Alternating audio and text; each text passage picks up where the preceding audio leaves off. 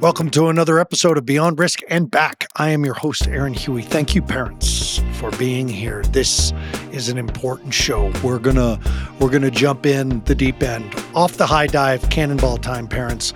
We're gonna go for uh, the real deal here. A lot of guests I have, and I, I feel so fortunate to you know, meet the experts, the coaches, the trainers, the parents, and even those who have been through recovery themselves over the years because I get to learn so much as they are teaching you. Recently, I started running a family crisis consulting training for parents who wanted to become parent coaches or family crisis consultants. And I got a lot of interest, but then a ton of private messages from moms saying, I don't know if I want to do this, but I don't know if I can do this because I'm going through it. This this is my journey and how am I going to help other? And my response has always been there is no one better than someone who's going through this.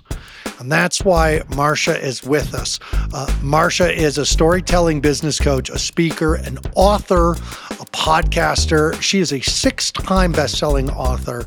Um, and the When She Stopped Asking Why is her one of her best-selling books. Um, this, what we have here is a mom who's been through the gauntlet, the fire. She has been forged in the flame, plunged into the frozen water, and then hammered by life and by being a parent, and is on the other side teaching and supporting parents especially in the in the power of radical responsibility owning your choices in your own life and one of her specialties is empowering women. Vanwynsberghe is her name. Marsha is with us today. Marsha, thank you very much for being here today on Beyond Risk and Back and working with my parents. Mm, I'm so grateful to be here, Aaron. Honestly, this is just, it's a very important topic. And as no matter where my life takes me, will be something I'll always give back to in some way, shape, or form because I know what those years were like. You have dealt with uh, suicidality, you have dealt with addiction, you have dealt with mental health issues. We were just talking off the air that right now in in Canada there's even conversations and legislation about assisted suicide that's going on in Sweden as well. Um, these are terrifying topics these are these are incredibly potent conversations, and it's the most uncomfortable uh, when you find out your child is in that space and situation is one of the most uncomfortable moments that you have to be both feet in. And it's hard. It's really hard. It's very hard. It's very hard. There's there's there's no manual for going through this and I think that's that's such a thing is that you know you're obviously looking for answers everywhere and there is no manual that you can just figure it out. You also have to dive in and like you said both feet. This is what my life was so how am i going to navigate through it? And, and it's incredible because right now everybody's got the sum total of human knowledge at their fingertips 24 7 and we forget to look for help we, we forget to resource. And so I want to discuss that today. I want to discuss, you know, some of these greater issues and radical responsibility as you know being someone who's especially who has worked with girls through the years when we have these moments when i'm talking about you know you create your life or your life creates you when i was in treatment with these girls 100% of the girls I worked with, 100% had been sexually assaulted, had been, you know, physically abused, sexually abused. And they would literally, every single time I would say that, say, So wait a second. I'm supposed to take responsibility for this happening to me. And I want to hear your thoughts on that. I want to hear that conversation from from from your mouth around that.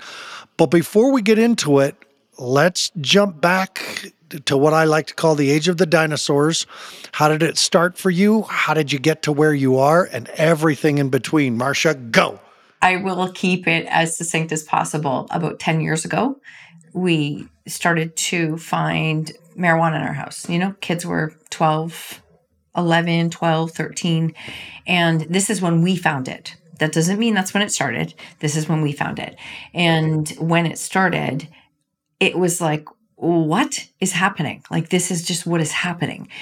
And there was a lot of kids in their grade that were definitely experimenting. And and listen, a lot of people kept saying to me, "Oh, kids experiment. That's what happens." I can tell you without a doubt, it was never a phase for us. It was we never got to experience it like a phase. It came in and it never left. And no matter how many times we took it away, no matter how many times we did, it just continued. And I say like a monster, it just grew. And it grew and it grew and it grew. And it eventually started to affect you know school home life family jobs sports. Every every single aspect was affected. Um, even to the point of you know my husband and i trying to keep a job trying to figure out how to manage and i often think back to those times and think like i don't think i slept for three or four years and and i it was just you lived on edge and it had to get really bad until I could find a way to to navigate through this. And when you're a parent dealing in a situation like this, I think the two things you're afraid of the most are, you know, overdose and suicide. And for us, both things happened in a span of 4 days apart. And while my one son was in the hospital, my second son overdosed at home. Now, is is and I'm just going to be I'm going to be super real and honest with you. As hard as that time was, when you have a picture of what is the worst thing in the world that can happen to me and it happens, then I remember sitting there thinking, okay, well, this is exactly what I was worried about. And both things happened in my home. So I wasn't keeping anyone safe. I think I'm done and that was the moment where it was like you you need to play a different role here and i found this fiery part part of myself that came out that was like we're doing things differently we're just doing it completely differently and i started to that is actually where radical responsibility started to take hold for me and the reason i say that is is is a lot of reasons but for me i came to a point of uh, I was working with counselors, working with mentors, working with, you know, I was not afraid to ask for help for myself to figure out what to do. And I was that person who took the checklist, right? You know, the checklist with everything they tell you to do. And I'm like a student, I'm so proud of myself because I've done everything you've asked me to do. And they're like, yeah, good job. And I'm like, but you're not listening. I still have all of the problems and I don't understand. And they said, that's because it's not your problem to solve. And as a parent, that is not, that's not what you want to hear. It's not what you want to hear. And as a mom, because, you know, my husband and I are still together, we've worked through this in so many different ways. But as a mom, you, you think you sign this contract somewhere that your job is to fix, manage, control, micromanage everyone and make it be smooth and fix it and I, just couldn't do it anymore. I hit a point where it was like none of my things are working. Not, nothing is working. And so this counselor said to me, and this was a turning point for me, was that if your boys come back to you, you need to be a springboard and you are nothing but a big pile of sand right now. You don't have, you couldn't support someone else right now if you wanted to. You have nothing left. And she was right. I was completely done. And so for me, I started to practice like, what can I do to feel better today? And how can I start to take care of myself? And in that process, the words owning my choices and radical responsibility started to become my anchors. Some people use affirmations. I was like, that's not my choice this is my choice. And radical responsibility to me means that I take responsibility for myself in those years, I wasn't doing that. I was like 100% of my energy went for everyone else. And that's what you do as a parent until you recognize it doesn't work. And I had to come to a space of saying that when two people try and own a choice or a decision, nobody owns it. And if nobody owns it, there's no change happening. And so I had to get super clear about that's not my choice this is my choice is to take responsibility for me and i don't even know how many times a day i would have to say that And it would get to the point where I would start to say it. My one son would be like, I know it's not my choice. It's your choice. Like, stop, mom. But it's, I had to find something for me to take responsibility for myself. And that was radical responsibility. And in a long story short, ironically, me taking radical responsibility for myself was what I had to do to survive. It's what everyone had to do to survive. And that's how we create change. Yeah. So you saw your sons start to step into that same level of ownership, or was that a process? It was a process. It was definitely a process. That was not, it was not automatic. But what happened is as a parent, I the more I practiced that, the more I took responsibility for myself, the stronger I started to feel, the more grounded I started to feel, the less reactive I was. And then what happens is that I start to show up differently to my daily life. And when I show up differently, I react differently.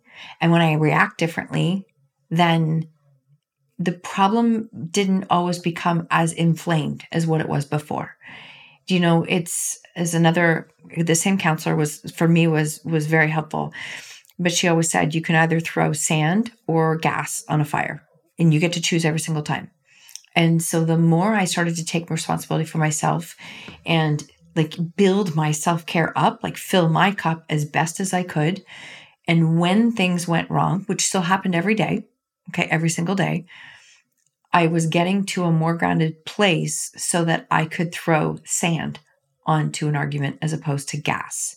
Because when you're in those inflammatory moments, it was just gas spewing back and forth. Like that's just what our life was like.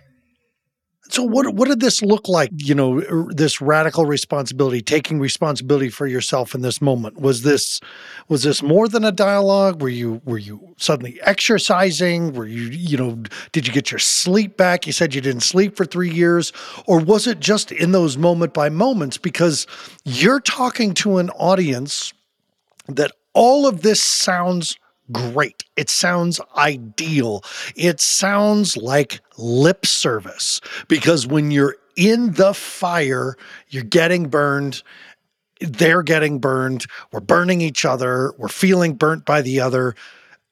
How do you do that in these moments? What's the key to that? It's and and I, I appreciate you saying that because I never want anyone to think that it was as simple as me taking care of myself and it got better because that's not the truth. That is not the truth. Me taking care of myself gave me a fighting chance. That's literally it gave me a fighting chance to be able to tackle one more day. That's literally literally one more day. And so people would say to me or family would say, "Do you want to are you available for dinner on Sunday? Are you coming for Christmas? Are you coming like it's Tuesday? I'm going to deal with Tuesday." That I I can't think past this. Like that's how micro in the moment I had to become is this is today. And what do I need today? And that might sound like the simplest question, but I really encourage your listeners to stop and think like what do i need today? And that might mean like for me at the time i had my phone on me at all time. We all know that. I had my car keys on me at all time for safety.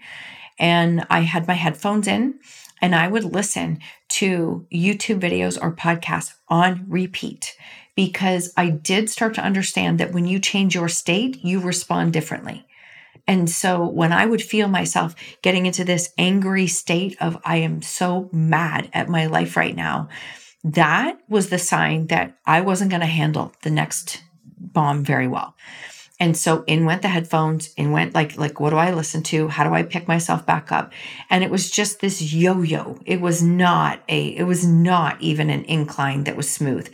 It was a yo-yo. It was messy. It also meant that there were times that I had to completely let go and say, I cannot, I cannot control this. This is not mine to control.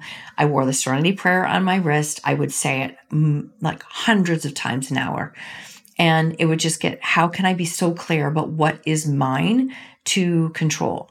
And that, that's how the beginning stages started was just about how can I survive one more day? You know, for for listeners who don't know what the serenity prayer is, anyone who is gone through the recovery process gets to learn this. And I strongly suggest every parent listening look it up it's God get, grant me the serenity to accept the things I cannot change, the courage to change the, the things I can, and the wisdom to know the difference. It becomes it, the the the rote quote that you say over and over. Marsha, my question is, how do you give up the expectations for your sons to make different choices. Again, and, and I and I only push on this because I have so many people reinforce the idea of when they choose it, that's when it becomes real. How do you stop placing your happiness on a child's behavior? How do you, you know, if if I, I, and I truly believe this. If your happiness is predicated on your child's decision making process, you're screwed. But then, how do how do you get a parent to separate their happiness and their child's well being? It is practice. I remember having a moment thinking, you know, when our kids are young and they're in the grocery store throwing their fit because they can't get the chocolate bar, what's the first thing we do? We look at the parent, right? We look at a parent. And that's fine. They're young and and we all do things like that.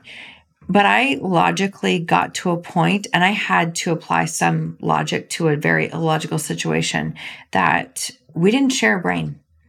And my my job was to fight for their future self. That was my job. My job was to give their future self a chance. And I tried everything I could to control every choice that they made. God knows I tried everything I could. And none of it worked the more I tried to control the choices, the worse it got. And so tying that expectation to what they chose to do with their life, none of what we were living through would have been my choice. None of it. Nobody would want it. No parent wants that. And so it became a logical moment that this is not my choice for you. And I, again, I use mantras, I use sayings all the time. I would say that you might not like where your life is today, but where you stand today is accumulation of all the choices that you've made to today. If you want a different outcome, it requires a different choice. It's just a different choice. And learning how to do that and not give them shame, because again, I'm not even going to pretend that I got that right because I didn't. I did the named calling. I did all of the things wrong because I was trying to do my best. But learning to say less, learning to not react and lose my crap nonstop. When I was in a space of saying, you are today where you are because of the choices that you made. You want a different option? Choose a different choice. You can do that. You can do it anytime you want. And I would say things like this because it's like, and you can, and I believe in you and I love you, but I can't, I can't do this for you. I've tried. I've tried and I know I can't. I'll walk beside you. This is the other phrase that I've used. I've actually used this since my kids were little. I think I've been prepping for this for my whole life. Is that I will I will walk beside you. I will cheer you on, but I am not here to push and pull you through life. I cannot push and pull you through life. And I said that when they were little.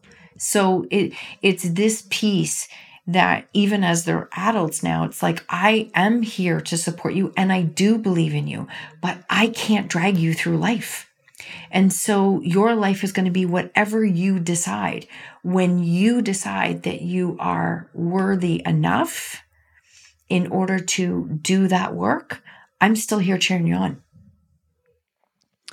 you had said something earlier about eh, this you know not choosing the life that you have like who in their right mind would choose that as a parent that there's no way you would choose this experience for your kid.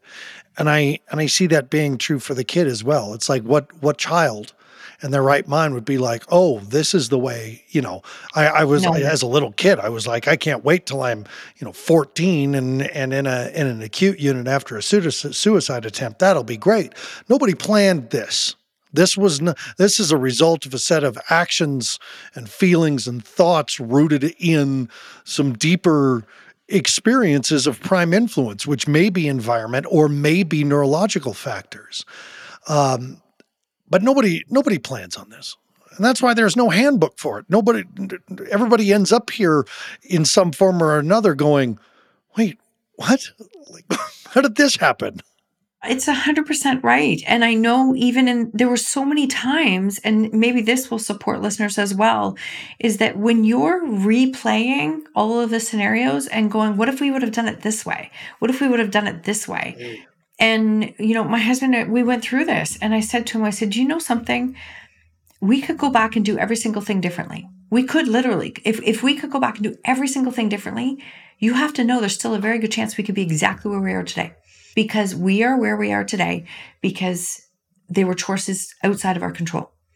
So I think that's the other way of understanding the difference in expectations is, is that you can do everything differently. You still might be standing in the exact same spot, sadly. And so that requires like letting go of that hold. You know, a lot of parents, and I've seen this with other parents, a lot of parents will be in a space that, you know, again, their kids' wins are their identity. You know, my kid went to university, they've got the job, they've done this, they've done that. And there was a point when my um, one son went back to school and you know, very, both very smart in their own ways. When my one son went back to school and he graduated, and I was so proud. Like, I was so proud. And I had somebody stop me and say, It's just high school. What is he possibly going to do with that?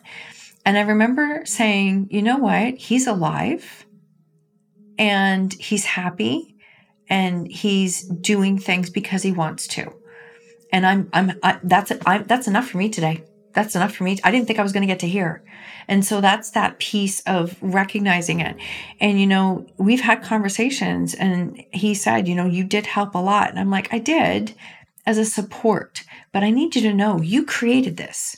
Like we can't, we can't as parents, I say this with love, we cannot grab onto their wins as our identity and then shoo them away when they lose as as like that's not me. We have to let them win and lose and make those have those moments on their own so that they can make different choices.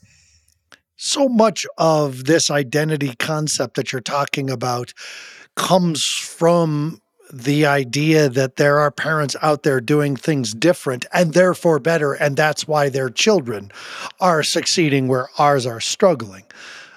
So, how do we cut out that comparison shopping? Because one of the things that I see that you have done so well is that there's a vulnerability, there's a transparency, and there's a courage, and there's a responsibility all intertwined in what you're saying. Where you know, people who say, I can't tell other people this because if they knew the struggle, then I would be deemed a bad mom. But that's the identity piece again. If they're doing bad, I'm a bad mom. If they're doing good, I'm a good mom or dad. What if you're just doing your best and so are they? And this is what y'all have to work with.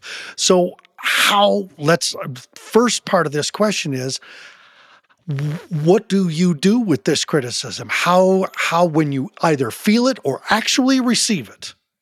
How do you deal with the criticism? I love that you asked this question because um, it was everywhere. It was everywhere. I often say, you know, some so many people now might be afraid to show up authentically because they're like, I don't know what people are going to think or say about me. We didn't have to wonder.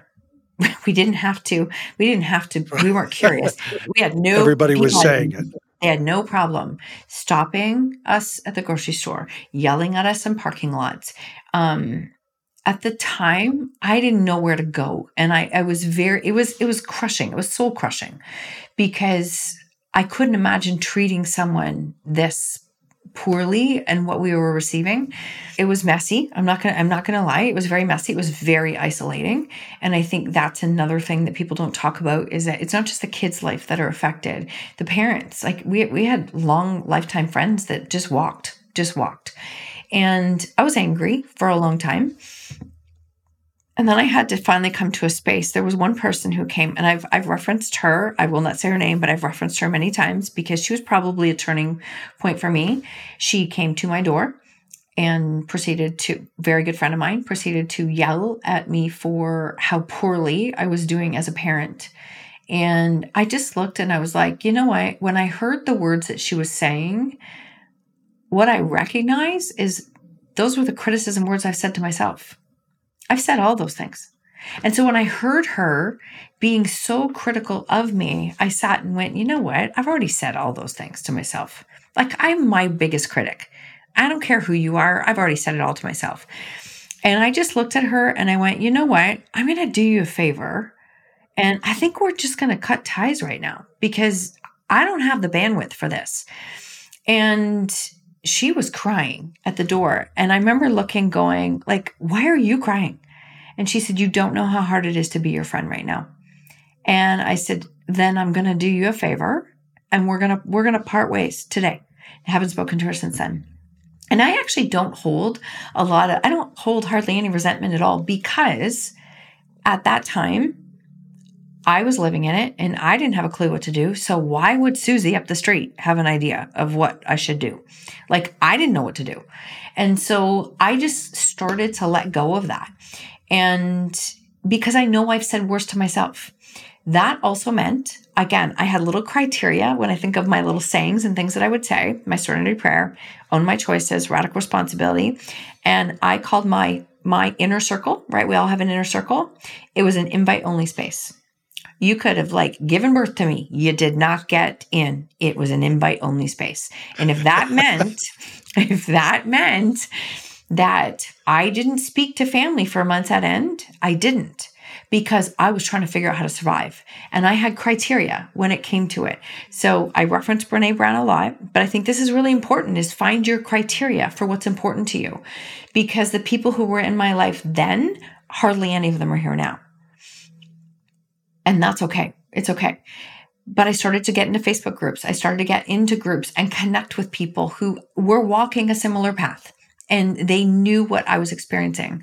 But my criteria was is that, you know, if you're not in the not just in the arena with me, if you're in the 500 seats and you're spitting down your advice at me, but you're not walking in my path with me, not interested. And I didn't react. Again, right? Throwing sand. It's like, wait, are you offering? I even said to someone once, are you offering to live in my house so I can maybe go somewhere and sleep for a week? Because that would be amazing. Oh, you're not, then I'm not interested. And it would just be like, not interested. And it's, it was, a, it wasn't an old version of me would have been like trying to prove a point and be angry. This was self preservation. It was self preservation. That's all I was trying to do. I had to survive one more day, right? That was my goal. One more day. What do I need to do to make it one more day? So that's how I started to work through the criticism. You can't avoid it. And I actually believe that criticism is there, to be completely honest, is because our stories scare the crap out of other people. It's fear based. And it's fear based. It doesn't, it's not personal. If it could happen to me, it could happen to anyone. And that scared everyone as a mom who has dealt with, you know, uh, depression in your children and suicidality in your children, now that the concept of assisted suicide is coming to the forefront, what does that do to you? Like, like, is this something that you understand but don't agree with? Is this something that you're behind? Is this something that you're horrifies you? Like, like this is a this is a personal thing mm-hmm. for it you, is- not just something on the news. No, no, this is a personal thing. And when it first started to come up in, and there's a reason I knew it was coming up because I did hear it and I started to look into it. I thought, there's no way they're doing this for mental health. There's no way. And as I started to look into it more and more and started to do my research, I started to connect with some nurses and doctors to understand what was happening. And I have um, a child who has struggled with mental health for most of his life. When I started to look at it, if you're asking me if I think assisted suicide for a person who is end stage cancer and is bedridden is the same as an 18 year old who is having a mental health episode, I do not feel it's the same. And I think that our our government putting an umbrella and saying it's all the same is horrific, to be completely honest. So I decided about a month and a half ago that I was going to start speaking openly about it. And even to the point where, you know, my husband said to me, you know, you're building a business online. Are you like, are you okay with doing this? And I'm like, you know what? I think it's kind of expected that I'm going to be the one that's going to talk about it. Like it's, it's, it's expected. And so I have, and I've had journalists reach out. I've had people reach out and talk about it because I think that what they're doing and how they're doing it, most people don't even have a clue that it's coming like it's actually here but that as of you know march 17th the waiting period's gone. And an 18 year old could go to a doctor and they don't have to notify parents. They don't have to notify parents. And so an 18 year old can't go to the liquor store, but they could go and apply for assisted suicide. So I have a real problem with the legality and the way it's done. The other, and I don't know the answer on this, and I'm certainly not saying that it, that I know or that this is right or wrong. But me personally, if I look at it and say, you know, you should have to have gone through some steps before that's your option. Have you gotten help? Have you gone to different programs? Have you tried different things? Have you tried any kind of recovery programs? Like, how can that be the first option? And the other piece of it that has blown me away is I've had many people reach out to me and say, if that was available when I was 18, I probably wouldn't be here now because at 18 i didn't have the capacity to understand certain things and to work through it. Plus our vision is different. And i'm not minimizing but our vision of of the world is different at 18 than it is now.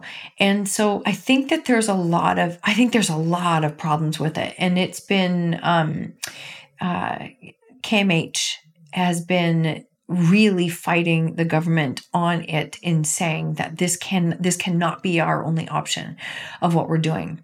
Now to piggyback that on top of the pandemic two and a half years in canada with lit we didn't have the best resources before.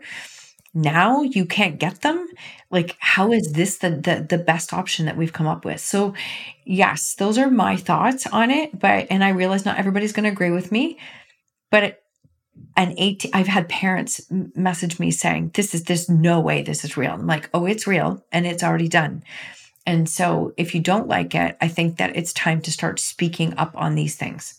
When did you make this transition from you know mom going through it to mom going through it and helping others go through it who I am today, it's taken me a decade to get here. So I don't want, and again, I don't want anyone to think I read a few books and did some things and it was here I am. That's not it at all. Please don't even, because the last thing I want is anyone to ever compare themselves to anyone else because, like, that's a deep, dark rabbit hole that's not going to serve anyone. Let it be a sign of what's possible when you continue to do the work every single day. So for me, I really started to dive into my own self care my own therapy, my own, you know, really radical responsibility, taking care of my health, taking my life back again. And I hit a point where, you know, the school had asked us to come and speak to another parents. And I, again, I didn't, I didn't hide it. I, I was very open in the school and they appreciated that. And they asked us to come in to speak to parents. And we did that a couple times because they said, we don't know what to tell them. Like, I don't know what you know what this life is like. And so we did. And then I got asked to speak in a small group and another small group. And I think I did maybe two or three small groups. And I still was hiding it externally, right? We think we're hiding. We think no one knows. Everybody knows. It's, but that's what you feel like is like, I'm just going to keep myself safe here, right? And be really mindful. We carry that armor, we keep ourselves safe, but then we isolate ourselves. And that's not, that was a moment of like, wait, I still have all the problems and I'm isolated. And so I slowly got into this space of speaking to a few small groups. And CBC Radio reached out and asked if they could do an interview. So we did an interview over the phone and we got about two or three minutes into it. And they probably just wanted to see if I was an angry mom who was going to lose it on the news or was I, you know, who was I going to be? And so we finished and they said, you know what, never mind. Could you come into the studio tomorrow morning and we'll do it live? And I'm thinking, that's okay. Nobody listens to CBC radio. Um, I did the interview and I got out and my phone immediately blew up. And I was like, oh, oh well, the world knows now. Like it was literally this, it was this moment of like, the world knows now. And all of a sudden, I hit this this I want to say I don't want to say momentum, but I hit this moment of feeling like I could do something with this. I could actually take the worst experience of my life and do something with it. And that felt hopeful. And I felt like if I had figured out a way to navigate my way through, I was still in it. Like, listen, you don't have to be, I was just really a couple steps ahead of where some parents were. I wasn't like, certainly by the end of the, like, oh, my life is perfect, not even close. And as I did that, I really got into a space of finding my voice. And then I would speak in small groups and I would have, you know, multiple parents reach me, chase me into the washroom, moms would. And and all of a sudden it would my husband would be like, Okay, are you okay in there? And I'm like, I we have to put a plan together for after these talks are done because I was just getting bombarded. But it was hearing people saying, I've held on to that story for 30 years, 40 years, 50 years. I've never told a soul. And the level of shame that I was hearing people like sit with and live with was awful. And it started to help me go, maybe you're meant to do something with this. And it's not okay that people are holding on to this much shame because listen, we all have shame stories. I don't care who you are, we all have them. You want to change this shame story, add a voice to it if you had a voice to it.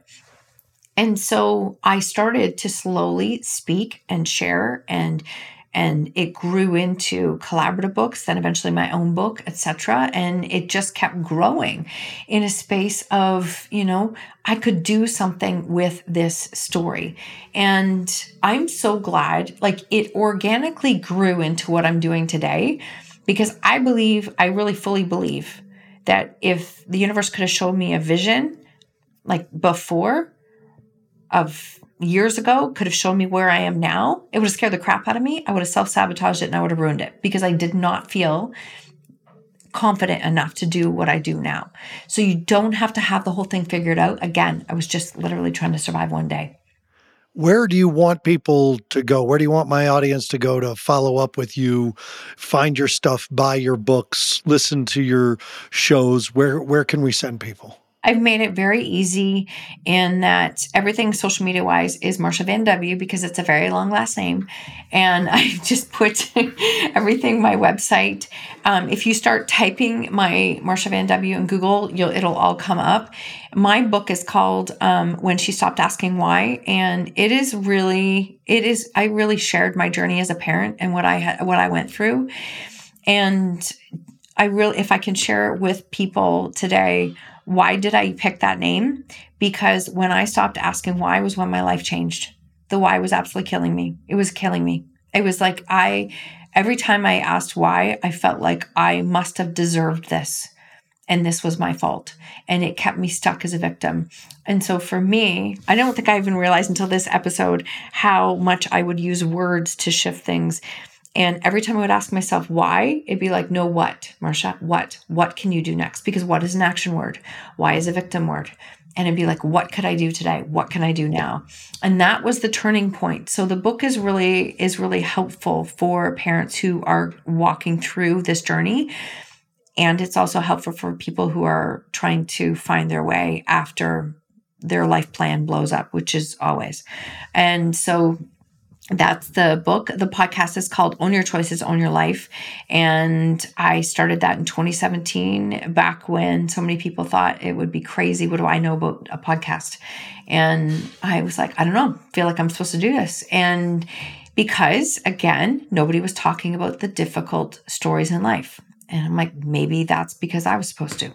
And so that's where the journey has gone to is, you know, speaking and sharing about the things that people don't always want to talk about. I want to make sure that everybody gets the website, the the podcast. The podcast is Own Your Choices, Own, Own Your Life. Uh, boy, you've got 513 episodes. You've been around for a few minutes, unless you're doing them every day and releasing them every no, day. I don't know about you, but I'm a minutes. once a week at best. Yeah. Uh, and then marshavanw.com is your website. I have lots of free content on my podcast, like lots. I have, it's, and that's where I've had people message me and say, you know, I would love to do coaching. I would love to do something else. I can't, I can't swing it. I'm barely surviving. And I'm like, look, I get it. I get it. I was there. That's why the, I'll always have the podcast because the podcast and YouTube saved my life in the beginning and it's free content. So when this one mom said, Where do I start? I'm like, I got 500 episodes. Just start picking, just start picking and listening. It's there to, it's there to support you in a lot of different ways, especially when it comes to thoughts and beliefs and mindset and just action. Action. What do you do? What is, this is the last question. What is the biggest thing that has kept you going no matter what's going on? What's been your big, at least I've got this? Belief in faith and belief in myself that I I spiritually, this is a great question, but I found myself at times saying, You're here because you know what to do. You might not like what you have to do, but you're here because you know what to do. And so even when we've had our moments of crisis and we have had, we even, we still walk through many challenges, personally, health, family. I just, you're here because you know what to do. And, you know, get quiet, listen, and trust like just trust. And when I sit in doubt, I stop and I think, okay, when was a time when you did figure it out? You did know what to do and you didn't think you did. And there's always proof. We always have proof. We have survived some of our worst days. We have literally survived some of our worst days. So we actually do have more proof that we are capable of more than we know. And when I shifted from feeling like I must be punished, this is why I have this life, I must have done something wrong, to being in a space of knowing that I'm here because I do know what to do and because I trust myself. And however that unfolds, that has given me some inner strength to keep going.